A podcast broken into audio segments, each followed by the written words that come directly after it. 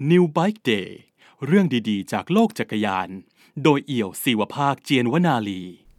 ขอต้อนรับเข้าสู่ New Bike Day ครับ ผมเอี่ยวเสือผ้านะครับ วันนี้ New Bike Day จะกลับมาจากช่วงชื่อว่า Bike Story อีกครั้งหนึ่งนะครับ เป็นการเล่าเรื่องแบรนด์จักรยานที่น่าสนใจนะครับผม วันนี้เราจะมาเล่าเรื่องจักรยาน Eddie Merckx กันนะครับจริงๆ แล้วถ้าเกิดเป็นแฟนจักรยานเสือหมอบยุคประมาณ 70-80 นี่ แทบจะไม่ต้องแนะนำเลยนะครับว่า Eddy Merckx คือใครนะฮะเขาเป็นยอดนักปั่นชายที่ชนะ stage race จำนวนมากที่สุดในโลกนะตอนนี้นะครับ ก็คือ 525 stage นะครับ Eddy Merckx ไม่ได้เป็นแค่นักปั่นอย่างเดียวนะครับ แต่ว่าเขายังเป็นเจ้าของแบรนด์จักรยานที่ชื่อว่า Eddy Merckx ด้วยก็คือใช้ชื่อเขาเป็นชื่อแบรนด์ด้วยนะครับ ซึ่งก็โด่งดังไม่น้อยทีเดียวนะครับ ตั้งแต่ยุคประมาณ 80 ถึง 90 เป็นต้นไป ตั้งแต่สมัยเขา retire เสร็จนะฮะก็มีทีมระดับ โปรทีมใช้จักรยานของเขาเยอะมากเหมือนกันนะฮะ แล้วก็ประสบความสำเร็จด้วยดีนะครับ แต่ว่าในยุคที่วัสดุอย่างอลูมิเนียมและคาร์บอนเข้ามาดีสำหรับวงการจักรยานนะครับ แบรนด์จักรยานยุโรปหลาย ๆ แห่งก็ปรับตัวไม่ค่อยทันกับความเปลี่ยนแปลงนี้นะครับ เช่นเดียวกับ e d d i m e r s นะครับ ซึ่งก็ต้องถือว่า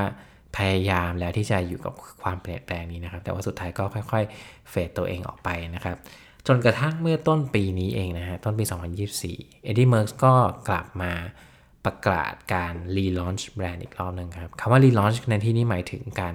รื้อแบรนด์ใหม่หมดเลยนะครับ แล้วก็รุ่นจักรยานที่เคยขายแบบแบบเดิมก็รื้อทิ้งทั้งหมดนะครับ แล้วก็กลับมาจัด lineup ของรุ่นใหม่ทั้งหมดนะครับ แล้วก็กลับมาประกาศเปิดตัวอีกครั้งหนึ่งนะครับ movement นี้น่าสนใจดีครับ เพราะว่า Eddie Merckx เนี่ยจริงๆเป็นจักรยานที่ ดังในยุคของจักรยาน chromoly นะครับยุคยุคนั้นยุคจักรยานเหล็ก 70 80 90 เนี่ย Eddy Merckx นี่ดังมาก แต่ว่าพอมาถึงยุคนี้นะครับ มันไม่ได้เป็นแค่ยุคของจักรยานคาร์บอนอย่างเดียว แต่ว่ามันยังเป็นยุคของจักรยาน gravel จักรยาน e-bike นะครับความเปลี่ยนแปลงในโลกจักรยานมีเยอะมากทีเดียวนะฮะ Eddy Merckx กลับมาครั้งนี้เขาปรับตัวกับความเปลี่ยนแปลงนี้ยังไงนะครับ ผมคิดว่า คนที่จะเล่าเรื่อง Eddy Merckx ได้ดีนะครับน่าจะเป็นคนที่ทำงานใกล้ชิดกับแบรนด์นี้นะครับเทปนี้ผมเลยมีแขกรับเชิญพิเศษนะครับ นั่นก็คือคุณเทรุนะครับหรือคุณธนารัตเจียนพันพงศ์นะครับผม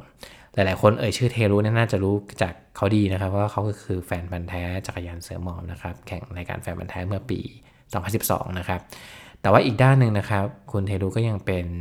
ผู้นำเข้าจักรยานที่ใช้ชื่อบริษัทว่า Champion Cycle นะครับ หนึ่งในแบรนด์ที่คุณเทรุนำเข้ามาคือ Factor นะครับเพิ่งเปิดตัวไปไม่ไม่นานมานี้เองนะครับก็เป็นหนึ่งในแบรนด์ที่เราเองก็ชื่นชอบนะครับมีมีความฝันอยากจะเล่าเรื่องแบรนด์นี้สักครั้งหนึ่งนะครับ แต่ว่าวันนี้เราอยากเล่าเรื่อง Eddie Merckx นะครับซึ่งคุณเทรุก็เป็นคนนำเข้ามาเช่นเดียวกันนะครับ กับคุณเทรุนี่ไม่ได้แค่เล่าเรื่องจักรยาน Eddie Merckx ที่เพิ่งมีลอนช์แบรนด์ไปในปัจจุบันนะครับ แต่เขายังเล่าเบื้องหลังความเปลี่ยนแปลงว่าที่มาที่ไปที่ทำให้ e d i Merckx หายไปเป็นทศวรรษเนี่ยเป็นเพราะอะไรแล้วเขากลับมาเพราะอะไรนะครับ เดี๋ยววันนี้รายการตอนนี้จะมาเฉลยให้ฟังกันครับ New Bike Day Podcast ขอบคุณพี่เทรุมากนะครับที่ที่มาคุยเรื่อง Eddie Merckx กันวันนี้ครับครับผมครับอันนี้ผมอยากรู้แบบเบสิกเบื้องต้นก่อนนะจริงๆแล้วพี่เทรุก็ก็ทำธุรกิจจักรยานเนาะครับกับ Eddy Merckx อะครับอยากรู้ว่าทำไมเราถึงเลือกนำแบรนด์นี้เข้ามาในเมืองไทย คือต้องบอกว่าตั้งแต่เริ่มต้นเนี่ย คือตัวผมเองผมรู้จัก Eddy Merckx ดีอยู่แล้วนะรวมถึงจักรยาน Eddy Merckx ครับ ก็สมัยเด็กๆนี่ก็เห็นเพื่อนปั่นแต่ตัวเองไม่มีตังค์ซื้อยุคนั้นเป็นเป็นเรียกว่าถ้าเสือหมอบเนี่ยไทเทเนียมคือคือที่สุด อืมก็เห็นเพื่อนปั่น แต่ตัวเองไม่มีตังค์ซื้อพออืมขี่ได้แค่รถ chromoly แบรนด์ไม่ดังด้วยครับยุคนั้น Eddy Merckx เป็นไทเทเนียม อ่าตัว top เป็นไทเทเนียมอ่าใช่โอเค ก็ก็คือตั้งแต่ตอนนั้นมันมีเหมือนภาพจำมาอยู่แล้วอืมซึ่งก็ก็รู้มาอยู่แล้ว รวมถึงพอผ่านมาอีกสักสิบปีนะครับ เข้าสู่ยุคคาร์บอนอืมก็จะเป็นยุคที่เรียกว่า Eddie Merckx เนี่ยสนับสนุนทีม Quick Step อืมนะครับก็เห็นเห็นเป็นขั้นเป็นตอนมาครับนะครับ ทีมลอตโต้ทีม Quick Step ทีมอะไรเห็นมาอืมแล้วก็เห็นว่ามันหายไปจากตลาด อืม หายไปเฟดไปได้ประมาณสัก ก็เรียกว่าทศวรรษหนึ่งที่มันเฟดลงไป ค่อยๆ เฟดลงไป อืมนานมากเลยนะครับ พอเขากลับมาอีกครั้งหนึ่งเนี่ย โดยที่เป็นกลุ่มทุนใหม่ครับเข้ามา อืมก็คือ BCF ก็คืออ่า Belgium Cycling Factory อืมหรืออีกในนามหนึ่งคนจะรู้จักก็คือเป็นเจ้าของแบรนด์ลิลลี่อืมนะเป็นกลุ่มทุนที่เป็นเจ้าของเวโรโดม อืม อ่าโทษทีครับเป็นเจ้าของอ่า wind tunnel อืมตัวอุโมงค์ลอุมโมงค์ลมอืมอืมก็เรียกว่าเป็นกลุ่มใหญ่ ครับ ผมก็เลยคิดว่า เอ้ยมันน่าจะเป็นโอกาสที่ดีนะครับ อืมคือแบรนด์ที่มีตำนานนะครับมีตำนานมายาวนาน อืมบวกกับกลุ่มทุนที่มีเทคโนโลยีสมัยใหม่ อืมมาเมิร์รวมกัน ครับ ผมก็เลยเห็นว่าเฮ้ยมันน่าจะเป็นโอกาสดีที่แบบ นี่แหละ การกลับมา ครั้งใหม่ของจักรยานเวดดิ้งเมืองอืมตอนนั้นปีอะไรครับ ตอนนั้นก็น่าจะเป็นปี 2010 เอ๊ะ 2020สองพันยี่สิบ2020ก็ก็ก็ถือว่าแบบใกล้ๆไม่นานนี้เองครับอืไม่นานนี้ครับ แล้วตอนที่ติดต่อไปเขาเขาโอเคเลยไหมครับ หรือว่าเขาคุยอะไรกันบ้างก็โอเคครับ จริง ๆ ปกติทุกครั้งที่ผมติดต่อแบรนด์ไหนไปเนี่ยอ่าก็จะคุยกันหลายด้านครับอืมมีทั้งคุยเรื่องแผนการตลาดนะอืมอืมอืม รวมถึงมีการเกริ่นว่าอ่าทำไมผมถึงสนใจแบรนด์นั้นๆครับตัวผมเองผมอาจจะไม่ได้มองธุรกิจเป็นที่ตั้งอันดับแรกอืมแน่นอนครับเรื่องในเชิงธุรกิจมันสำคัญแต่ว่า ในการที่จะหา partner ผมใช้คำว่าหา partner เพราะผมไม่ได้เป็นคนที่ซื้อมาขายไปครับแต่ผมเป็นคนที่ feedback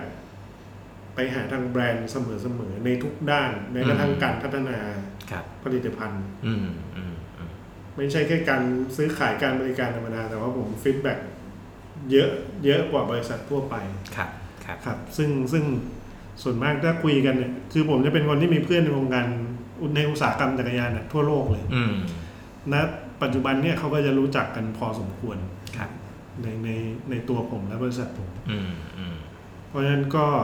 ไม่ใช่เรื่องยากครับที่ที่จะคุยกัน อืมอืมอืมอืม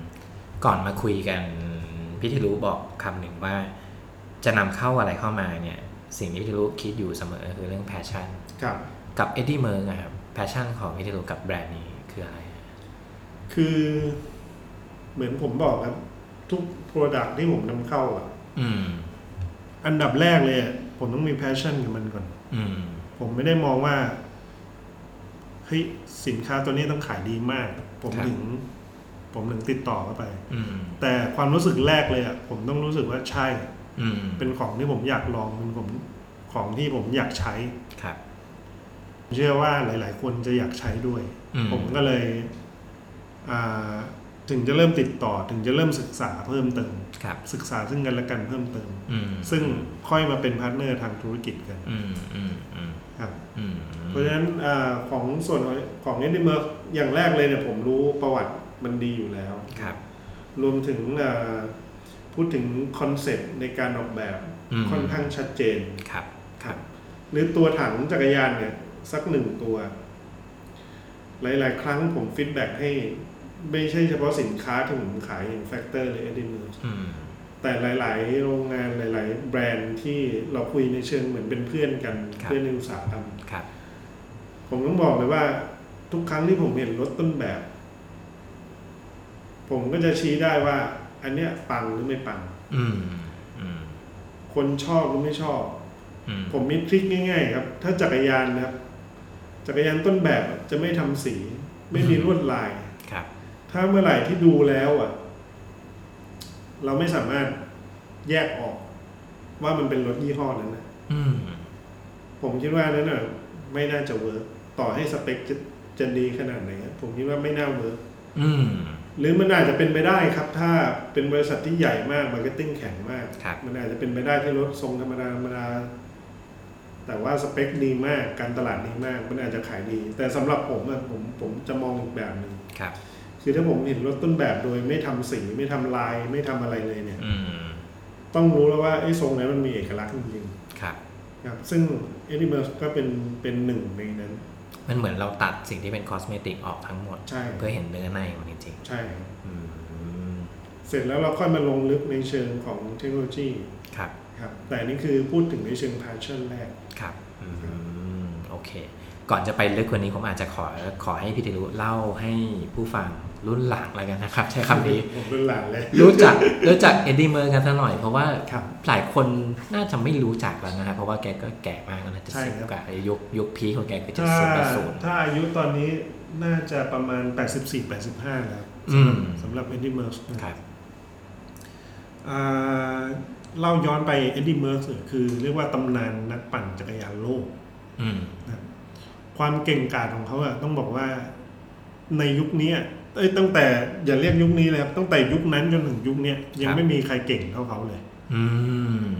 เก่งชนิดที่ว่าสมมุติถ้าเรามาในยุคปัจจุบัน เหมือนจะบวก ในเชิง grand tour ก็แบบเอาโอเคอย่างคริสฟรูมอย่างเงี้ยมีตำแหน่งแชมป์ grand tour เยอะอืมอืมมาบวกกับ นักปั่นสายคลาสสิกเก่งๆเลย สมมุติว่าอะผมนึกย้อนไป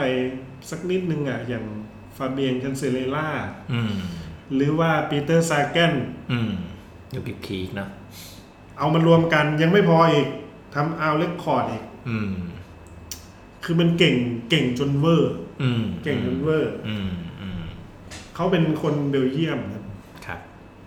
ได้แชมป์ grand tour รวมกันทั้งหมดเนี่ยสิบเอ็ดอืมสิบเอ็ดแชมป์ grand tour ได้ตูร์ฟรองซ์ห้าครั้ง จิโร่ดิอิตาเลียห้าครั้งอืมวูเอลต้าเอสปันญ่าหนึ่งครั้งอืมอืมรวมเป็นสิบเอ็ดครั้งครับรายการ monument ทุกรายการทั้งห้าสนามได้แชมป์ทั้งหมด กวาดเรียบปารีสรูเบย์อะไรได้หมด นอกจากนั้นยังเป็นเป็นเจ้าของอา l เ e คคอร์ดอีกอืมคือมันมันเก่งเวอร์ คือมันจะหานักปั่นที่ perfect ขนาดนี้มันมันยากมาก คือ ขึ้นเขาก็ดีครับ คลาสสิกก็ดีอืมtime trial ก็เยี่ยม อืมอืม sprint หน้าเส้นก็ได้ ครับ คือมันแบบ มันเวอร์มาก อืมอืมอืมแล้วตลอดชีวิตการแข่งขันเนี่ย ชนะรวมกันทั้งหมด 525 ครั้ง ซึ่งก็กลายเป็นหนึ่งในชื่อรุ่นของใช่เขาด้วยใช่ อืมก็คือมันมันเวอร์มาก มตัวผมเองผมเคยไปตูร์ฟรองซ์ที่ ผมจำปีไม่ได้ แต่ไม่นานมานี้ครับสตาร์ทที่เบลเยียม อืม ผมก็งงว่าโหมันมีถนนชื่อเอ็ดดี้เมิร์กด้วย จริงเหรอฮะโอ้โหรวมถึงมีสถานีรถไฟใต้ดิน สถานีเอ็ดดี้เมิร์กโอ้โหคือเรียกว่าเป็นแบบโคตรแห่งตำนานของของนักกีฬาของเบลเยียมเลย คือสลับกับเขามันคือวีรบุรุษประเทศเลยนะประมาณนั้นประมาณนั้นอืมทีนี้ถ้าเกิดว่าเล่าเล่า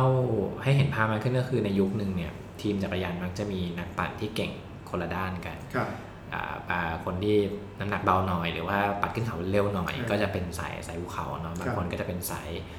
อ่าสายทำไทยหรือว่าสายสเตทเรสอะไรก็ว่าไป แต่ครับความพิเศษของเมอร์คือเขาเก่งทุกทุกอย่างใช่เขาชนะทุกอย่าง ตรงนี้แหละที่มันเหมือนแบบเหมือนไม่ใช่มนุษย์ คือคนบ้าอะไรมันเก่งทุกด้านขนาดนั้น แต่ก็ต้องยอมรับตรงๆว่าตัวผมเองอะผมผมผมไม่ทันในยุคที่เขาแข่งอืม เพราะอายุห่างกันมากเกินไปอืมแต่ก็อะโอเคก็ทราบตำนานมาตลอดครับผมรวมถึงในระหว่างที่เขาช่วงที่เขาดัง ๆ ในฐานะนักแข่งเนี่ยอืมต้องบอกว่ายุคนั้นเนี่ยมันเป็นยุคเหมือนเป็นรถทำมืออะเป็นรถเหล็กอืมอ่าส่วนนักแข่งเนี่ยก็จะมีอภิสิทธิ์มากหน่อย คือการเหมือนได้ตัดเฟรมเป็นของตัวเองอ่าอ่า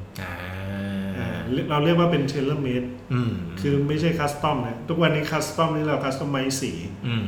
แต่ว่าในยุคนี้พอมันเป็นเชื่อมเนี่ยมันสามารถ tailor-made ได้ สั่งตัดได้ความยาวท่อแต่ละท่อองศาแต่ละแต่ละท่อเนี่ยมีความที่แตกต่างกัน feeling แตกต่างกันครับ ซึ่งตัวแกเองเนี่ยก็ เรียกว่าสะสะสมประสบการณ์รวมถึง feedback ในรถแข่งของตัวเอง อืมอืมอืม ยุคนั้นมือตัดเฟรมจักรยานเก่งๆเนี่ยก็คือมีเดโรซามีโคลนาโกครับนะครับซึ่งซึ่งตัวเอ็ดดี้เมิร์กเนี่ยก็เคย เรียกว่าเคยเคยใช้มาก่อน เคยใช้ในการแข่งมาก่อนครับครับพอวันหนึ่งที่จะสร้างแบรนด์เนี่ย แกก็เลยไปเรียน อืม หลังจาก retire แกก็เลยไปเรียนครับไปเรียนการตัดเชื่อมเฟรมต่าง แกไปเรียนกับใครบ้างครับพอจับๆแกไปเรียนจากสำนักของเดโรซาอ่าเจ้าของเดิมเจ้าของผู้ก่อตั้งเดโรซาครับซึ่งเสียชีวิตไปก่อนหน้านี้แล้วอูโกเดโรซาก็ก็ไปร่ำเรียนวิชาเชื่อมมาอืมอืมแต่ว่าใส่ character ของตัวเองเนี่ยลงไปในรถครับแบรนด์ e d d i n b u r g อืมเพราะด้วยการที่สะสมประสบการณ์ตั้งแต่สมัยนักแข่ง เขาจะรู้ว่าเขาต้องการอะไรอืมอืมอืมอ่าเขาก็เลย พอทำแบรนด์ตัวเองก็จะมี feeling ของการเป็นเอ็ดดี้เมิร์กครับอยู่ในนั้นอืมเพราะฉะนั้นต้องเป็นรถที่เรียกว่าลุยสนามคลาสสิกได้ครับอืมครับอืมมันมีเรื่องเล่าของเอ็ดดี้เมิร์กับจักรยานอยู่นิดนึงฮะประมาณสักสองสามเรื่องเรื่องแรกคือผมจำได้ว่ามันเคยมีสารคดีตัวหนึ่งอะที่ที่เล่าให้ฟังว่าเอ็ดดี้เมิร์มันมีอยู่ stage หนึ่งที่เขาปั่นจักรยานก็ปั่นปั่นปกติ แต่กลาง stage นะครับเขาจอดแล้วก็ปรับหลักอานลงครับ เหมือนแบบปรับเองอะไรเงี้ยฮะอืมซึ่งตอนนั้นมันยังไม่มีมันยังไม่มีรถ service ที่ดีขนาดนี้ครับแล้วทำเองด้วยแบบเหมือนมองว่าเออโอเคช่วงต่อไปต้องต้องเป็นแบบนี้อืมอีกเรื่องหนึ่งคือตอนทำ hour record ครับตอนนั้นคนที่ทำจักรยานก็คือเป็นโคลนาโก้ครับแล้วเนื่องจากว่า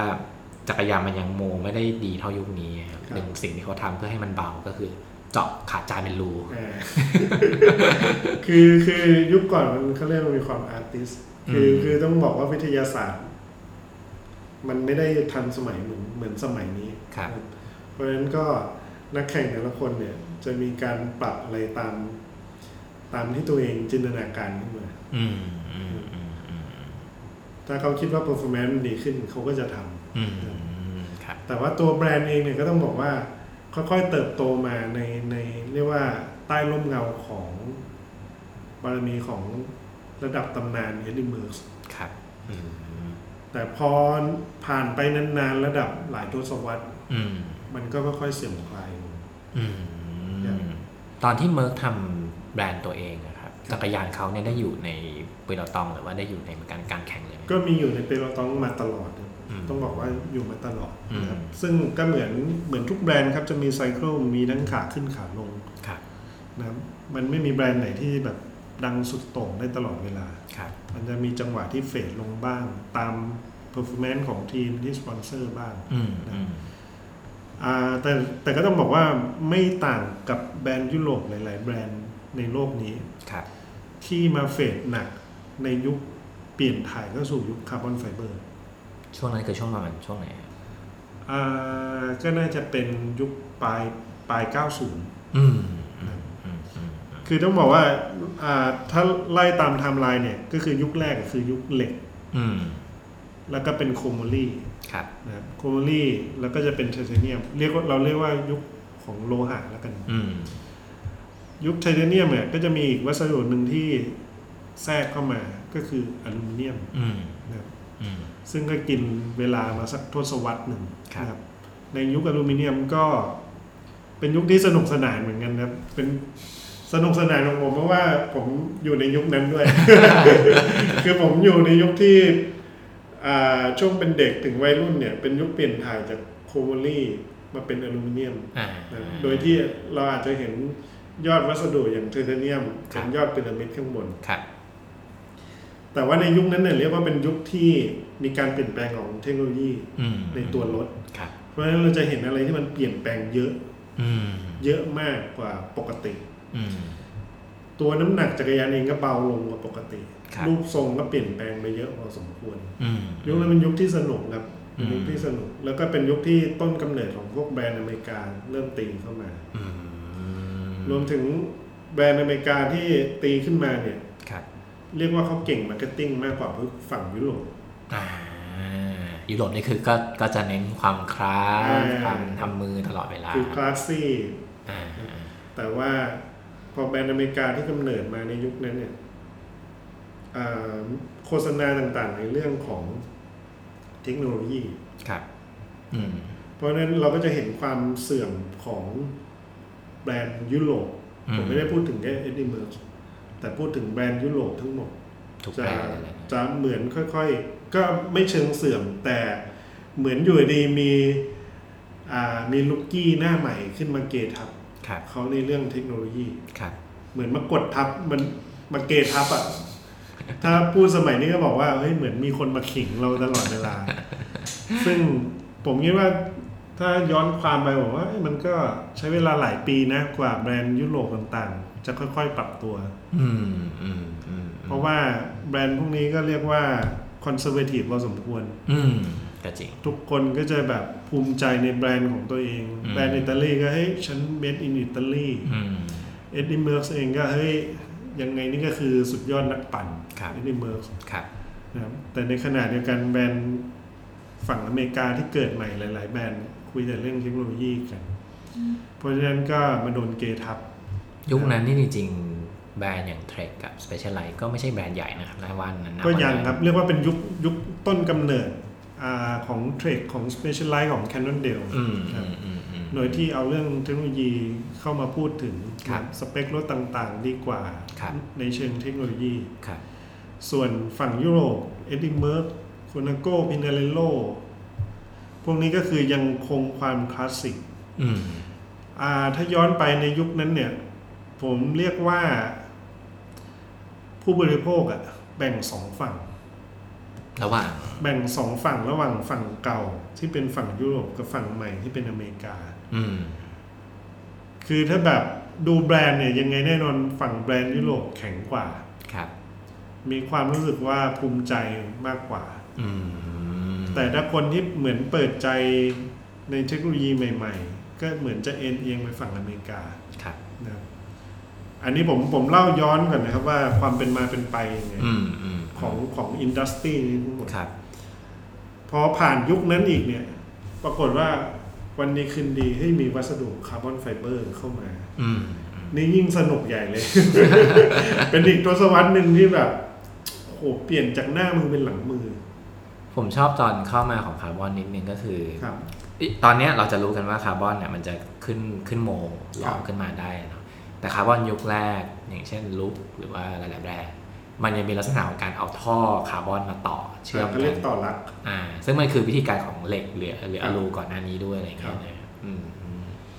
แต่ก็จะมีอย่างใจแอนก็ก็จะไม่มีรักนะอืมก็ก็เรียกว่าเป็นเป็นยุคที่ตื่นตาตื่นใจของวงการจักรยานครับเพราะว่าพอเป็นยุคคาร์บอนไฟเบอร์นอกเหนือจากน้ำหนักที่เบาลงแล้วเนี่ยรูปทรงท่อมันเปลี่ยนแบบมโหฬารเลยอืมสามารถรีดท่อได้แบบ เป็นอิสระมาก เป็นครับทรงไหนก็ได้ครับจนจนสุดท้ายแล้วเนี่ยยูไซเริ่มเห็นว่าให้รูปทรงจักรยานมันชักจะแปลกประหลาด เป็นเอเลี่ยนไปแล้วมั้งอะไรอย่างเงี้ยโดยเฉพาะจักรยานทันเทรลเหมือนพวกอะไรนะเขาโ o ตัสไบอะไรอย่างเงี้ยเขาก็เลยออกกฎใหม่ครับมาครับณในยุคนั้นนะครับว่าจักรยานเนี่ยต้องเป็นสามเหลี่ยมชนกันอืมเพราะไม่งั้นเนี่ย ถ้าไม่มีกฎนั้นเนี่ย ผมคิดว่าจักรยานณปัจจุบันเนี่ย จะไม่ใช่รูปทรงอย่างที่เราเห็น ก็จะเป็นอะไรจะมากเป็นกว่าทรงนี้ แบบยานอวกาศอืม แอโรไดนามิกจ๋าๆไปเลย ครับ แต่ด้วยกฎนั้นครอบตั้งแต่ในยุคนั้นจนถึงยุคเนี้ยก็เลย โอเค มันยังเป็นรูปทรงที่เรายังยังคุ้นเคยกันอยู่ ครับอืมแต่ก็เป็นยุคที่เปลี่ยนถ่ายเยอะรวมถึงเป็นผมว่าเป็นจุดเปลี่ยนสำคัญของอินดัสทรีนี้อืมอืม หลายแบรนด์นะครับ โดยเฉพาะแบรนด์ยุโรปล้มหายตายจากไปอืมเพราะการปรับตัวไม่ทันทำไมการเปลี่ยนมาใช้คาร์บอนมันถึงยากขนาดนั้นนะอ่าต้องบอกว่าณยุคนั้นเนี่ยเทคโนโลยีคาร์บอนไฟเบอร์เนี่ย เป็นเทคโนโลยีใหม่สำหรับวงการจักรยานครับรวมถึงมีการเรียกว่าต้องลงทุนใหม่อืมนะครับเพราะว่าอีกเครื่องจักรเดิมเนี่ยใช้งานไม่ได้เลย ไม่ได้เกี่ยวข้องกันเลยนะครับอืมอ่า วงการจักรยานฝั่งยุโรปส่วนมากยังไม่ปรับตัว ครับ ผมก็ไม่เข้าใจว่าด้วยการที่ conservative เชื่อมั่นอืมในวัสดุเดิมอย่างอลูมิเนียมไทเทเนียมครับนะครับรถแข่งก็จะเป็นไทเทเนียม หรือเป็นเพราะว่าไม่พร้อมในเรื่องเทคโนโลยีอืมนี่แหละผมถึงบอกว่าเป็นจุดเปลี่ยนที่สำคัญ ก็คือฐานการผลิตจักรยานแข่งขันไฮเอ็นครับ จากเดิมที่ผลิตในยุโรปอืมในอิตาลีในฝรั่งเศสในเบลเยียมนะครับเปลี่ยนมาเป็นเสือตัวใหม่ก็คือไต้หวันอืมซึ่งผู้นำก็คือใจแอนอ่าครับอืมอืมเพราะฉะนั้นก็เรียกว่าเป็นยุคที่แบรนด์ยุโรปหลาย ๆ แบรนด์เนี่ยเฟดไปครับนะครับเป็นยุคที่ขาลงของหลาย ๆ แบรนด์ครับ หลาย ๆ แบรนด์เรียกว่าล้มหายตายจากด้วย ยุคที่มันมีการเปลี่ยนวัสดุตั้งแต่อะลูจนถึงคาร์บอนนะครับครับ ตอนนี้ Eddy Merckx เขาเขาเขาเปลี่ยนมาทำวัสดุแบบนี้ไหมอ่า Eddy Merckx เองก็มีจักรยานคาร์บอนไฟเบอร์อืมมีจักรยานคาร์บอนไฟเบอร์ แต่ผมเชื่อว่า Eddy Merckx รวมถึงหลาย ๆ แบรนด์ยุโรปนะตอนนั้นเนี่ย น่าจะจ้างโรงงานในเอเชียผลิตอืมแต่ไม่บอกคนอื่น อ่า ประมาณนั้นครับอืมอาจอาจอาจจะกลับไปพ่นสีที่ฝั่งยุโรปครับ คือจะไม่ได้ ไม่ใช่เหตุผลในเรื่องต้นทุนเหมือนปัจจุบันนะครับ แต่เป็นเหตุผลในเรื่องเทคโนโลยีการผลิตอืมที่ฝั่งเอเชียเนี่ยมีความชำนาญมากกว่าครับครับอืมซึ่งก็ผมก็ยังทันเห็นนะครับว่าอ่าจักรยาน Eddy Merckx เนี่ย เป็น frame คาร์บอนนะครับ ในเรียกว่าเป็นยุคต้นๆของของ ยุคคาร์บอนไฟเบอร์เลยครับผมก็ยังเห็นรวมถึงอยากได้ด้วย แต่ตอนนั้นไม่มีตังค์ซื้อนะครับ ตอนนั้นเป็นรุ่นอะไรครับ พอจำได้ไหมครับเอ่อน่าจะเป็นคอเอ่อใช้ชื่อ Corsa Corsa คือเช่นคือคือคือก็เรียกว่าใช้ชื่อเดิมแหละเป็นอืมแต่ว่าเปลี่ยนวัสดุนะครับอ่าตัวท็อปเนี่ยเป็น Corsa มาแต่ไหนแต่ไรอยู่แล้วแต่ว่าอ่าเปลี่ยนจากยุคที่เป็นไทเทเนียมมาเป็นคาร์บอนไฟเบอร์ครับรวมถึงก็ยังอยู่ใน peloton นะครับ ก็ยังมีสนับสนุนทีมลอตโต้นะครับอืมมีทีม Quick-Step นะครับอืมแล้วก็มาเจอวิกฤตการเงิน อันนี้พูดถึง Eddy Merckx อย่างเดียวนะฮะครับ หลังจากที่ถอนสปอนเซอร์อืมทีม Quick Step ไปแล้ว Specialized มาแทนที่ครับนะก็เรียกว่าเป็นยุคที่ฝั่ง e d i m e r s เนี่ยประสบปัญหาการเงินอืมอืมอืมแล้วก็ค่อยๆค่อยๆ drop ไปครับ ค่อยๆ drop ไปจน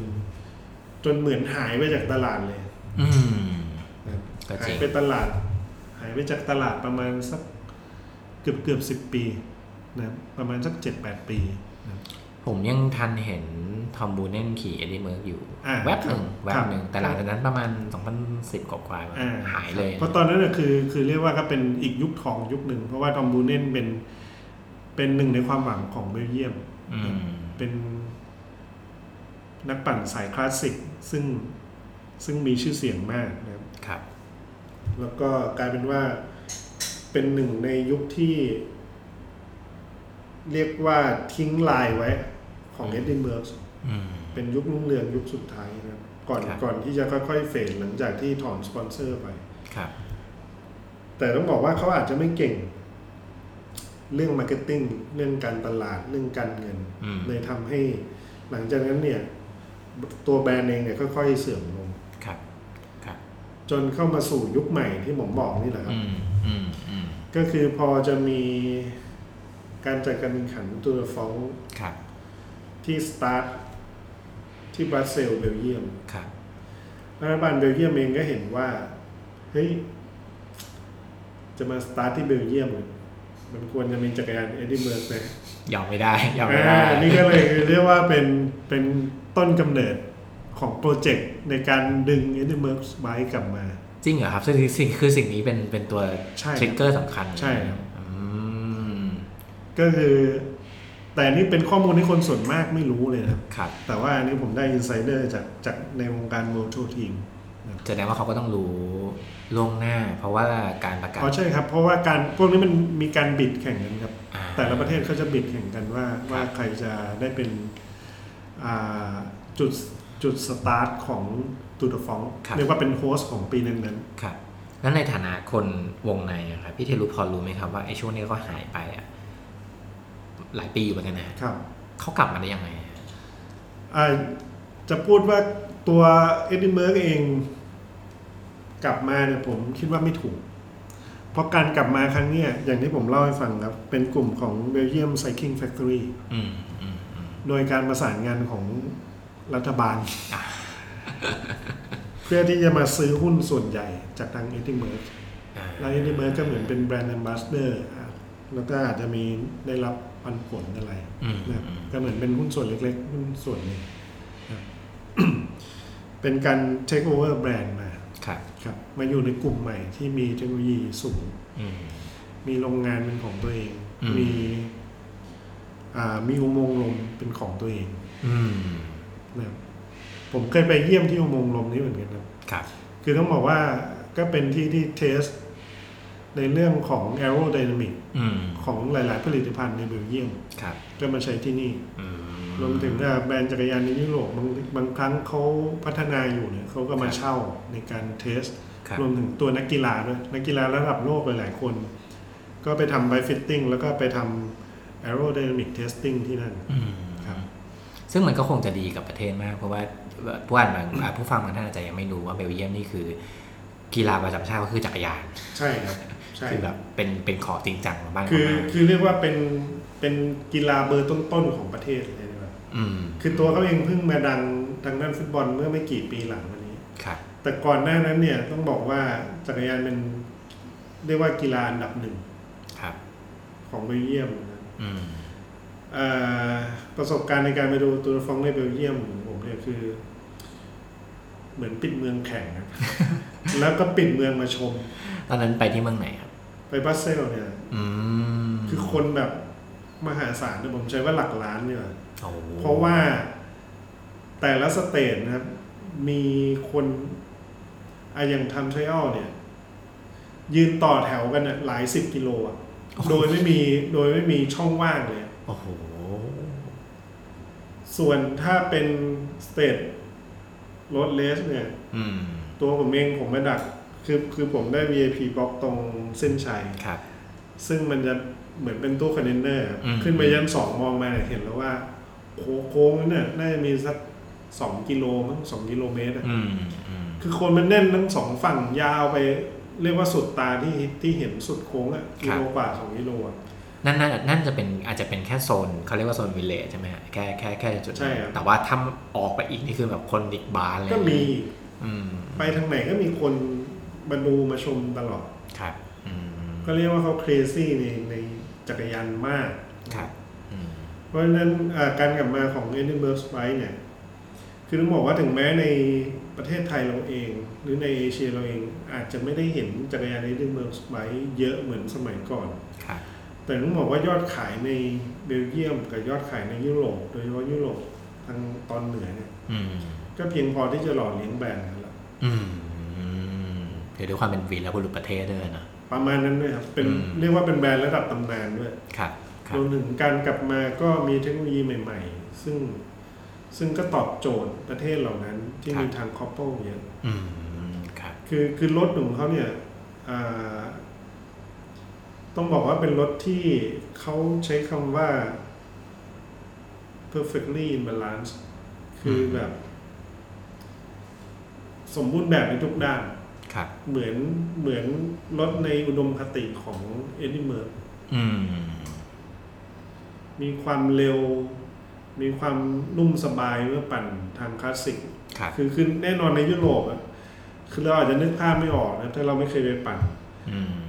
แต่ถ้าเราเคยไปปั่นสักครั้งหนึ่งอะเราจะรู้เลยว่าหลาย ๆ แบรนด์ที่มันพูดถึงความ comfort อะทำไมเขาถึงให้ความสำคัญ แต่บ้านเราเองไม่เคยพูดถึงเลยนั่นน่ะสิในครับในในทุกแบรนด์นะครับอืมคือไม่ว่าแบรนด์ไหนเนี่ยถ้าเขียนว่าจุดเด่นเป็น comfort อะบ้านเราไม่ได้ให้ความสำคัญเลยอืมแต่ในยุโรปนี่คือ มันสำคัญนะ ลองไปขี่ทาง cobble สักครั้งหนึ่งครับแล้วแล้วจะรู้ครับตับไตไส้พุงแทบจะทะลักออกมาเผื่อผู้ชมไม่เห็นภาพนะครับ cobble คือเป็นเป็นทางหินนะนะอ่าเป็นเหมือนเป็นทางหินเป็นเหมือนงานการแข่งแบบคลาสสิกหรือพวก Paris-Roubaix อ่าหรือว่าเอ่ออะไรอีกหลาย ๆ งานนะเนาะซึ่งจริงๆแล้วมันคือทางที่ทำเพื่อให้รถม้ารถเกวียนวิ่งสมัยก่อน แต่ว่ามันก็ยังอยู่ในตอนนี้อืมซึ่งมันกลายเป็นหนึ่งในทางเทรลหรือว่าเป็นหนึ่งในทาครังบแข่งด้วยกระเทือนมากเลยนะครับ มันจริงๆโหดถ้ามากผมคิดว่าถ้าเราอยากได้ประสบการณ์ร่วมโดยที่ไม่ต้องไปยุโรปนะครับอืมลองเอาจักรยานเสริมหมอกปั่นบนฟุตบาทที่เป็นอิฐบล็อกนะครับโดยโดยเฉพาะอิฐบล็อกในทางเท้าในกรุงเทพนะซึ่งมันจะไม่ค่อยเรียบเท่าไหร่feel เหมือนกัน feel จะคล้ายกันมากผมว่า feel จะคล้ายกันมาก อย่างนั้นแหละครับ ผมย้อนกลับมานิดนึงมันมีผมไม่มั่นใจว่าปี 2020 หรือเปล่าที่ Tour de France stage สุดท้ายเขาเอา Eddy Merckx ที่เป็นรุ่นเล็กอ่ามาปั่น ครับมันคือปีนั้นเลยหรือเปล่าฮะแต่ว่ามันคือมันคืออีกปีหนึ่งปีนั้นเลยครับเดี๋ยวผมขออนุญาต search ดูปีแป๊บหนึ่งได้เลยฮะได้เลยเพราะจำได้ว่าตอนนั้นมันก็ดูฮือฮามากเลยนะครับ ที่ครับคือคือต้องต้องต้องอธิบายให้ผู้ฟังเข้าใจว่า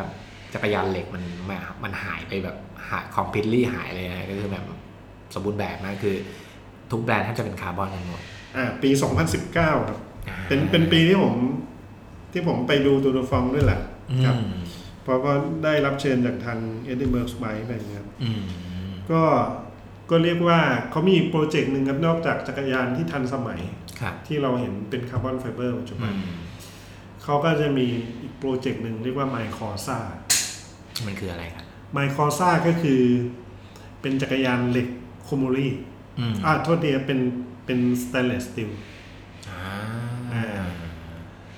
ซึ่งมันไม่ใช่ chromoly เนาะอันนี้แล้วก็เล่าให้ฟัสั่งตัดได้อ่า custom สั่งตัดอ่าผมใช้ผมไม่ใช้คำว่า custom ผมใช้คำว่า tailor-made จริง ๆ ข้างล่างโชว์รูมผมก็จะมีให้ให้เห็นนะครับอืมก็คืออันนี้คือเป็น tailor-made เลย ก็คือผมสั่งตัดอะผมผมเลือก geometry ที่ผมชอบเองครับคือคือจริง ๆเขาก็จะมีไซส์อ่ามี geometry standard ให้ครับนะสมมุติกรณีที่เรา no idea เลย ว่าเราอยากได้รถ geometry แบบไหนอืมแต่ในในอีกเคสหนึ่งก็คือบางคนผมยกตัวอย่างเฉยๆนะเราอาจจะเป็นคนที่ช่วงลำตัวยาวกว่าปกติ แขนยาวกว่าปกติครับ เราอาจจะได้อยากได้รถที่ท่อบนยาวกว่าปกติอืมสามารถสั่ง tailor-made ได้อ่าครับครับเรื่องสีไม่ต้องพูดถึงครับ เพราะว่าเขามีโรงงานพ่นสีของเขาเอง เราสามารถ drawing ยังไงก็ได้ครับ ออกแบบยังไงก็ได้ครับตามตามโปรแกรมของเขาเนี่ยอืมครัอืบมเพื่อเพื่อที่จะสั่งผลิตออกมาอืมแต่สิ่งที่ต่างจากคนอื่นเลยก็คือเป็น tailor-made สั่งตัดครับจริง ๆ ผมยังเคยสั่งตัดให้ลูกค้าที่มีส่วนสูง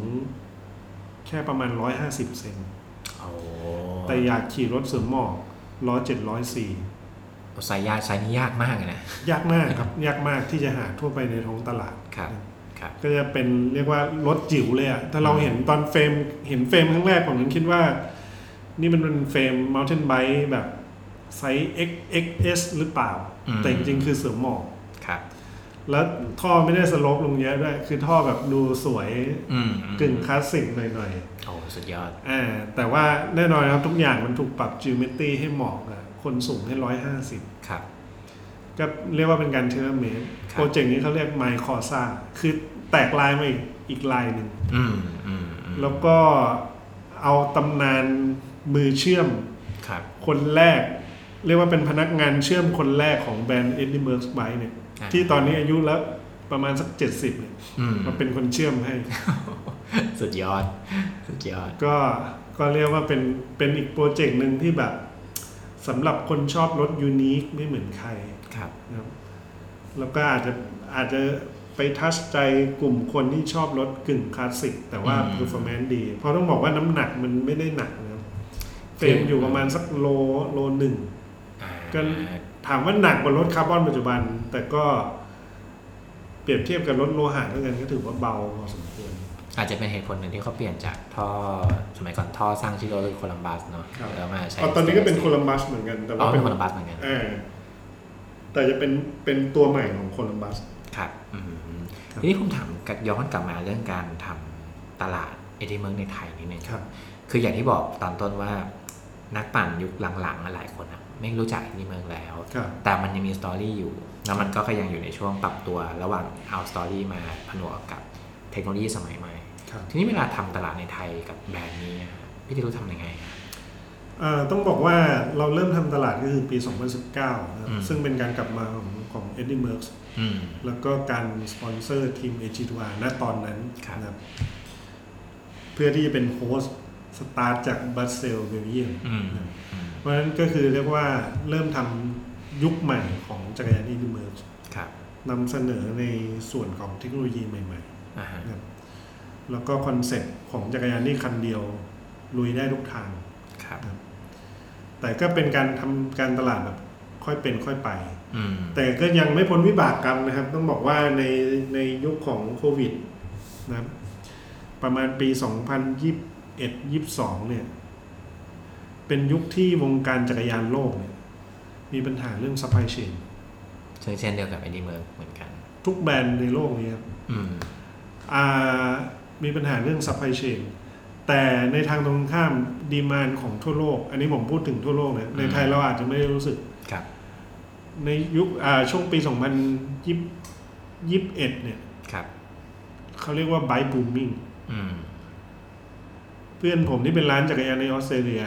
วางกล่องให้ดูวันหนึ่งประกอบจักรยาน น่าจะ20กว่าคัน ซึ่งเป็นอย่างนี้กันทั่วโลก ในยุโรปเกือบทุกประเทศในอเมริกา คือมันเป็นกลับด้านกันคือส่วน supply ก็มีปัญหา แต่ส่วน demand มหาศาลอืมนะครับซึ่งตรงนี้เองก็เป็นส่วนที่ทำให้อ่า BCF เนี่ยครับ Belgium Cycling Factory เนี่ย มีปัญหาในเรื่อง supply ละอืมแล้วก็ต้องตัดสินใจว่า เฮ้ย จะเอา supply นั้นน่ะ หล่อเลี้ยงแบรนด์ไหนมากกว่าระหว่างลิ d ลี่กับเอ็ดดี้เมเมนลอืมเลยทำให้นับนับปีที่ผ่านมาเนี่ย 2023 2022 2023 ตั้งแต่กลางปี 2022ถึง2023 ไม่ Eddy Merckx ไม่มีจักรยานส่งมอบเลย อืมอืมแล้วค่อยมา relaunch ใหม่ในปี 2024 นี้อ๋อเป็น product line ใหม่ นั่นเป็นเหตุผลที่จะต้องประกาศสิ่งนี้ออกมาครับอืมก็เป็นที่มาที่ไปครับเพราะว่า คือเราอยู่ตรงเนี้ยเราอาจจะไม่ทราบว่าทั่วโลกมันเกิดอะไรขึ้นครับ แต่จริง ๆ ตอนเนี้ย ทั่วโลกก็กลับด้านละ คือเริ่มเริ่มมี supply ล้น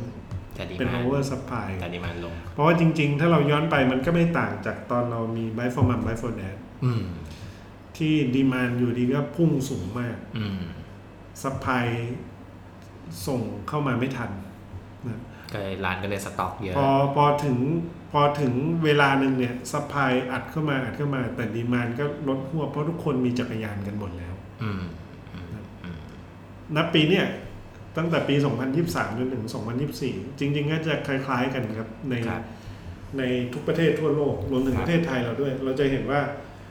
เฮ้ยมันมีโปรโมชั่นต่างๆออกมาเยอะเพราะว่ามันมี supply ที่ล้นอืมครับอันนี้คือคือมันเป็นปัญหาระดับโลกเลย พอมันอืมล้นทั่วโลกมันก็ทะลักเข้ามาไทยด้วยเหมือนกันผมว่าเรื่องหนึ่งที่ที่อาจจะพอสะท้อนเรื่องนี้ได้คือเวลาเซลล์เนี่ย เราจะเห็นว่าโมเดลปีอะครับมันย้อนไป โอ้เยอะเหมือนกันนะครับช่วงหลังเนี่ยเพราะว่ามันมันมันเป็นการอ่าเรียกว่าสินค้าวงการจักรยานนะมันมันจะมีโมเดลปีกำกับอยู่ แล้วก็ถ้าลูปปกติเนี่ยถ้าอะปีนี้ออกมาปุ๊บอะหมดปุ๊บก็ก็ไปต่อไปครับแต่พอมันเกิดปีสต็อกที่มันล้นมากๆมันก็ต้องเอามาเทขายแบบนี้อยู่ครับอืมก็ประมาณนั้นด้วยครับ ทีนี้การกลับมา relaunch แบรนด์นะผมว่าน่าสนใจในข้อหนึ่งก็คือมันเป็นช่วงที่มีเทรนด์จักรยาน gravel ครับขึ้นมาพอดี Eddy Merckx ก็ดู line up แล้วก็น่าสนใจดีนะคครัรับบว่าว่ามันมีมันมีโหเรียกว่าครบเลย คือการกลับมาครั้งนี้เรียกว่ากลับมาแบบชัดเจนขึ้น อืมเพราะไม่งั้นมันจะเหมือนรักพี่เสียดายน้อง Ridley อืมก็รักอืมEddy Merckx Bikes ก็รักอืมแต่เขารู้ตัวตนของ Eddy Merckx ว่าเป็นสุดยอดแห่งสายคลาสสิกอืมเพ ราะฉะนั้นอ่าตัวเขาเองชัดเจนคือคือแน่นอนครับว่าในตลาดประเทศไทยเรานะปัจจุบันเนี่ยครับจักรยาน gravel ยังเรียกว่ายังเพิ่งเพิ่งเริ่มแบบจุดเริ่มต้นมากอืมๆนะครับ แต่ว่าในยุโรปเนี่ยเรียกว่าเป็นตลาดที่คือคักมากนะครับอืมจักรยาน gravel เนี่ยในยุโรปกับในอเมริกาคือคักมากครับรวมถึงยอดขายหลาย ๆ แบรนด์เนี่ยอาจบางประเทศอาจจะโตกว่าจักรยานเสือหมอบด้วยซ้ำไปอืมอืมอืม เพราะฉะนั้นการกลับมาครั้งนี้เลยแน่นอนครับยังมีจักรยาน high performance นะครับครับ ที่เป็นเสือหมอบอย่างครับ525นะครับอืม ก็ก็อย่างที่บอกครับว่า 525เนี่ยชื่อรุ่นเนี่ยเขามาจากจำนวนสนามที่ Eddy Merckx ชนะนะครับอ่าแล้วก็เราจะเห็น lineup ต่างๆที่ตามมาเนี่ย ครับ คือต้องบอกว่ามีทั้งที่เป็นเราเรียกว่าเป็นประเภท all road อืมอืม all road จะต่างจาก gravel นิดนึง ครับ ตรงที่ gravel เนี่ยคือพร้อมลุยเลยอืม ใส่ยางอ่าสักสี่สิบสามห้าสี่สิบสี่สิบสองใส่ได้ครับ all road จะเป็นอีกประเภทหนึ่งที่เหมือนทางไม่ได้ลุยขนาดนั้น อืมแต่ก็ซิ่งใกล้เคียงกับเสือหมอบมากครับนะครับเหมือนแบบใส่ยางสักสามสิบสองไม่เกินสามสิบห้าอะไรประมาณเนี้ยอืมอืมอืมรวมถึงมีจักรยานที่เป็น gravel แบบชัดเจนเลยครับอืมและแน่นอนเขาก็ยัง ยังมี lineup ที่เป็นพวก steel เป็น chromoly เป็น stainless steel ครับมี lineup พวกนี้มา ซึ่งแน่นอนครับว่าพวกเนี้ยจุดเด่นของโลหะอย่างหนึ่งคือมันนุ่มอืม chromoly ปั่นแล้วนุ่มอืมอืมหลาย ๆ คนแม้กระทั่งอ่าสาย touring จะทราบดีครับครับนี่คือหนึ่งในจุดเด่นจุดหนึ่งของของ chromoly ครับอืมปั่นแล้วมันนุ่ม ถ้าลองไล่ lineup ให้ผู้ฟัง ฟังสักนิดหนึ่งนะครับ มันก็จะประกอบไปด้วย 525 เป็นจักรยาน road เนาะก็คาร์บอน pure เลย มี Mendrisio ครับอันนี้ก็จะเป็น all road นะฮะเอ้ยไม่ใช่เป็นเป็น endurance พูดผิดนะครับ Pévèle เป็นเรียกว่าเป็น all road แล้วกันนะฮะถ้าถ้าเอาให้เข้าใจง่าย Strasbourg อันนี้ gravel แท้ๆเลยอย่างที่อย่างที่พี่เทลุว่าไปแล้วก็มี Corsa Corsa นี่ก็จะเป็นเป็นเหล็กเลยเป็นเป็นเป็นเรียกว่าจะเป็นจักรยาน chromoly ครับยุคดั้งเดิมเลยนะครับ ทีนี้ผมว่าตอนที่ผมไปนั่งดูรีวิวของของรุ่นพวกเนี้ยครับ มันมี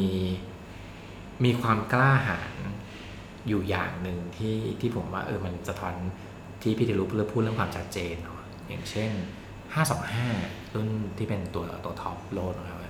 ใส่ยางได้ 28 ครับ ซึ่งปกติแล้วว่าถ้าถ้าเกิดว่าดูเทรนด์ของจักรยานรุ่นท็อปที่เป็นรุ่นแข่ง บางทีมันจะดันขนาดยางรับได้ประมาณ 30 หรืออะไรที่มันแบบมากกว่านี้ ครับอืมแต่นี่คือชัดเจนมากคือว่า คือต้องบอกว่า benchmark ของณณวันนี้เลยนะครับ ที่เราคุยกันอยู่เนี่ยอืมในตลาดโลกของจักรยานเสือหมอบเนี่ยอยู่ที่ 28อืมอันนี้คือเหมือนเป็น standard เลยครับโอเคบ้านเรา 25 ยังยอดขายยังยังเยอะกว่าครับ28นะครับครับแต่ในอนาคตอันใกล้ผมคิดว่า 28 จะจะเรียกว่าเป็นมาตรฐานอืมของของของตลาดนะครับครับรวมถึงก็อ่า เราก็จะเห็นว่าจักรยานส่วนมากจะรองรับเคลียร์แลนด์แม็กสุดอยู่ที่ 32 ครับครับสำหรับจักรยานเสริมหมอบเพียวๆนะครับอืมเพราะฉะนั้นก็ ก็เรียกว่า 525 ออกแบบมาเขาเคลียร์อยู่แล้วครับ ว่าเป็นจักรยานที่ทั้งแอโร่นะครับ คือถ้าเราตัดตัดครึ่งหนึ่งดูอะอืมถ้าเราเปิดเว็บดูดูรูปนะครับ ครับครึ่งหน้าคือรถ Aero Dynamic แบบ เพียวๆเลยอืมจ๋าเลยอืมส่วนครึ่งหลังเนี่ย ที่เราเห็นตะเกียบหลังงิงๆงอๆแน่นอนว่ามันคือความคอมฟอร์ตมคือพร้อมที่จะลุยในทางที่ขรุขระอยู่แล้วครับนะครับต้องบอกว่าบางคนอาจจะติดภาพว่าเฮ้ยตะเกียบงอๆต้อง Pinarello อืมอ่าโทษทีครับพอดีผมอยู่ในยุคที่ จุดเริ่มต้นของมีท่อพวกนี้ Eddy Merckx เป็นเจ้าแรกทำก่อนที่ทำที่ทำตะเกียบแบบ เราเรียกว่าเป็น S shape แล้วกันนะอืมแล้ว Pinarello ถึงมาทำตามทีหลังครับครับ ก็มีความชัดเจนในคอนเซปต์ของมันว่าเป็นจักรยานที่ไปได้ทุกทางอืมทั้งเร็วทั้งปั่นสบายตอบครัสบนองดีครับนะครับครับจริงๆ525 ก็ก็มาในยุคที่เราเริ่มเราเริ่มเห็นแบรนด์ปรับตัวว่าไม่ไม่ได้จำเป็นจะต้องดันจักรยานแอโร่เพียวๆออกมาอีกต่อไป คือทำให้ทำให้ทุกอย่างมัน อยู่ในคันเดียวไปเลยดีกว่าอืม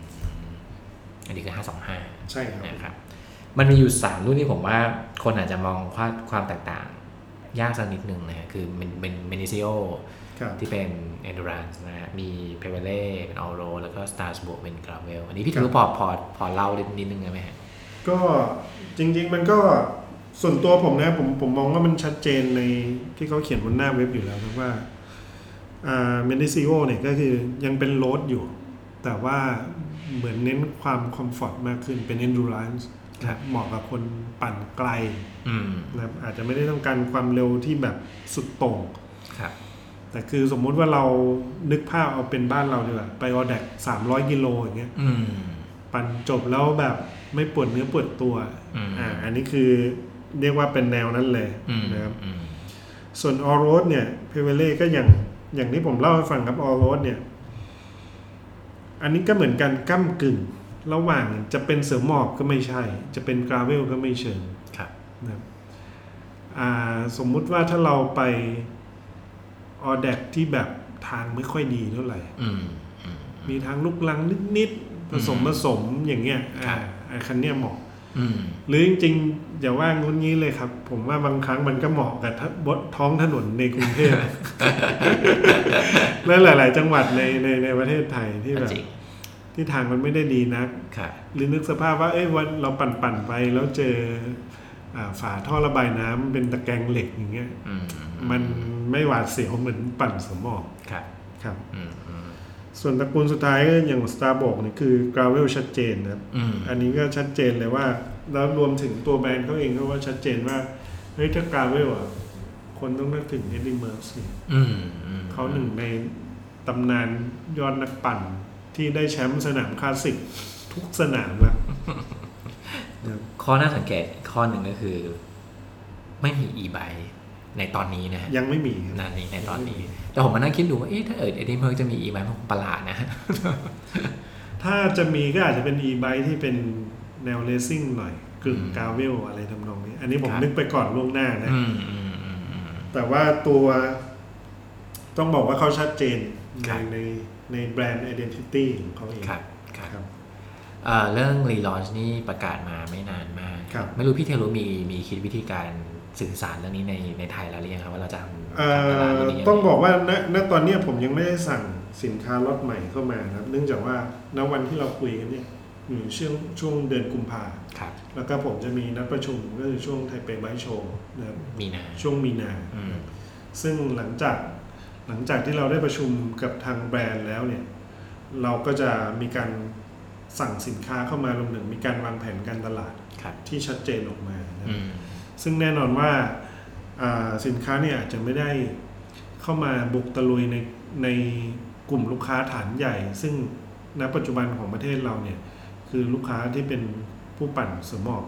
ครับเน้นทางเรียบเป็นหลักอืมแต่ Eddy Merckx เนี่ยจะมาในเชิงที่เป็น all road และ gravel นำนะครับ ซึ่งเพื่อให้เป็นในตามทิศทางของแบรนด์ครับครับอืมอืมครับ อันนี้ภาพที่ผมมองไว้นะครับครับรวมถึงอ่าจริง ๆ ทางบริษัท Champion Cycle เองเนี่ยก็ยังมีแผนการตลาดที่ อย่าเรียกแผนการตลาดเลยครับผมผมเรียกว่าเป็น เป็นสิ่งที่ผมตั้งใจที่จะทำให้กับวงการจักรยานคือ คิดว่าปีนี้เราน่าจะมีจัดอีเวนท์ที่เป็นอีเวนต์กราเวลอีเวนต์มอ u เทนไบค์นะครับอืมซึ่งผมอยากให้หลาย ๆ คนที่เคยปั่นแต่ Sky Laneอืมได้มาสัมผัสฟิล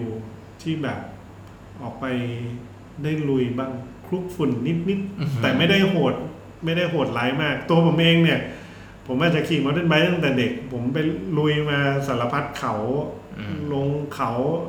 หินหินมาเยอะพอสมควรครับแต่ผมเข้าใจเนี่ยว่าอ่าสมมุติคนเพิ่งเริ่มปั่นใหม่ เมื่อช่วงสักโควิด -19 ครับปั่นแต่สกายเลนเป็นหลักอืม ถนนในกรุงเทพก็ไม่ค่อยกล้าออกเว้นแต่มีทริปเป็นกลุ่มใหญ่อืมๆผมคิดว่าถ้าคุณได้ไปลองสัมผัสทางที่มันแบบ ทางธรรมชาติอะครับ ได้ลุยฝุ่นนิดๆแต่ไม่ถึงกับโหดร้ายแบบกลัวล้มอืมผมคิดว่าจะเป็นประสบการณ์ใหม่หนึ่งของการปั่นจักรยานซึ่ง ผมว่าคุณจะประทับใจ อืมเรียกว่าเป็นอีเวนท์ที่หลายคนน่าจะรอคอยอ่าเพราะฉะนั้นเนี่ย ผมผมเลยคิดอย่างที่บอกครับ ผมไม่ได้พูดถึงการตลาด เพราะว่าเราอาจจะไม่ได้เอาตัวสินค้าไปนำครับ แต่ว่าเราอยากให้ทุกคนมีประสบการณ์ร่วมกันครับอืมอยากให้มีประสบการณ์ก่อนนะครับว่าในการปั่นแบบใหม่เนี่ย ปั่นกราเวลปั่นออโรดเนี่ย มีประสบการณ์ยังไงมชอบไหมครับ ครับ คือแน่นอนถ้าทุกคนลองแล้วทุกคนชอบ ทุกคนก็อาจจะค้นหาจักรยานที่ตัวเองอยากได้อืมอันนั้นเป็น เป็นผลที่ตามมา ซึ่งเขาจะเลือกแบรนด์ไหนอันนั้นแน่นอนว่าเป็นสิทธิ์ของทุกคนครับแต่ว่าสิ่งที่ผมอยากจะส่งมอบให้วงการจักรยานเนี่ยคืออยากอยากให้ทุกคนได้มีประสบการณ์ร่วมกันในครัตบรงนี้ซะมากกว่า อืมครับผมก็น่าจะเป็นเป็นประโยชน์กับวงการทั้งหมดด้วยครับเลยนะครับผมสำหรับอีเวนต์นี้คงเป็นคำถามสุดท้ายแล้วครับครับ อันนี้ผมผมอยากถามในมุมส่วนตัวพี่ที่พี่ได้รู้นะว่าครับเวลามีคนไทยนักปั่นไทยเดินมาถามพี่เทโรว่าเฮ้ยพี่ แบรนด์ Eddy Merckx มันดียังไง หรือมันมีคุณค่ายังไง มันพิเศษยังไงครับพี่ตูจะบอกเขายังไงครับ ตัวผมผมอาจจะไม่ใช่คนhard sell นะ แต่แต่แน่นอนครับ สิ่งที่ผมจะพูดคือหนึ่งเลย ตัวตนของ Eddy Merckx ครับเขาเป็นนักแข่งจริงๆจักรยานทุกคันถึงแม้นะตอนนี้เขาจะไม่ใช่เจ้าของหุ้นส่วนใหญ่ แต่มันถูกถ่ายทอด DNA ของเขาเนี่ย มาสู่จักรยาน Eddy Merckx Bikes โฉมปัจจุบันอืมในส่วนของด้านเทคโนโลยีเขาก็ไม่ได้เป็นสองรองใครนะครับเรื่องทั้งวัสดุทั้งอย่างที่บอกครับตัวโรงงานเขาเองเนี่ยมีอุโมงค์ลมเป็นของตัวเองอืมนะครับนักแข่งที่แข่งในลู่โอลิมปิก หรือว่าพวกนักแข่งอ่าไตรกีฬา นักแข่งทำทริอัลครับ แทบจะทุกคนในเบลเยียมเนี่ยอืมมา test เรื่อง aerodynamic ที่โรงงานของเขา เพราะฉะนั้นเขามีเทคโนโลยีอืมนะครับเพียงแต่ว่าเวลาผมบอกใครว่าจะเลือกจักรยานแบบไหน ผมมักจะพูดเสมอเสมอว่าหนึ่งเราต้องตอบโจทย์ให้ก่อนว่าเราจะเอาไปใช้งานอะไร ใช้งานยังไงครับเราเลือกให้มันเหมาะกับ character ของเราอืม ผมไม่ใช่คน hard sell เพราะฉะนั้นผมก็จะบอกเสมอครับว่าจักรยานทุกแบรนด์ที่เป็น top brand นะครับ top brand ของโลกเนี่ย เทคโนโลยีไม่ได้หนีกันมากนะครับณณณปัจจุบันนี้นะครับครับ โอเคมีการแข่งขันที่โดดเด่นในแต่ละด้านแตกต่างกันครับแต่พอมันไม่ได้ฉีกหนีกันที่แบบเราคิดว่าตัวเราเรามักจะคิดว่าทุกอย่างมันเทียบเป็นเปอร์เซ็นต์ได้ แต่ในความเป็นจริงแล้วเนี่ย สิ่งที่มันแตกต่างกันเนี่ยคือ character มากกว่า อืม ทุกแบรนด์มี character ของตัวเองครับ เราน่าจะเลือกแบรนด์จักรยานที่มันเหมาะกับ character ของเรา ครับ ทั้งในเชิงของ branding และในเชิงของเทคโนโลยีอืมนั้นอืมอืมอืมๆครับครับผมก็เรียกว่าถ้าเกิดว่าเราดูจักรยานคันหนึ่งมันไม่ได้มีแค่ตัวเลขสถิติครับแต่ว่ามันมีเรื่องตัวตนมีเรื่อง branding และ character อย่างครับอย่างที่พี่ได้รู้พูดนะซึ่ง Eddy Merckx มีสิ่งนั้น เรียกว่าประวัติศาสตร์ที่ผ่านมาก็ยืนยันแล้วครับนะครับว่าแบรนด์นี้เด่นยังไง ก็วันนี้ต้องขอบคุณพี่รู้มากเลยนะครับ ที่เล่าเรื่อง Eddy Merckx ให้ฟังครับนะครับขอบคุณมากมากครับ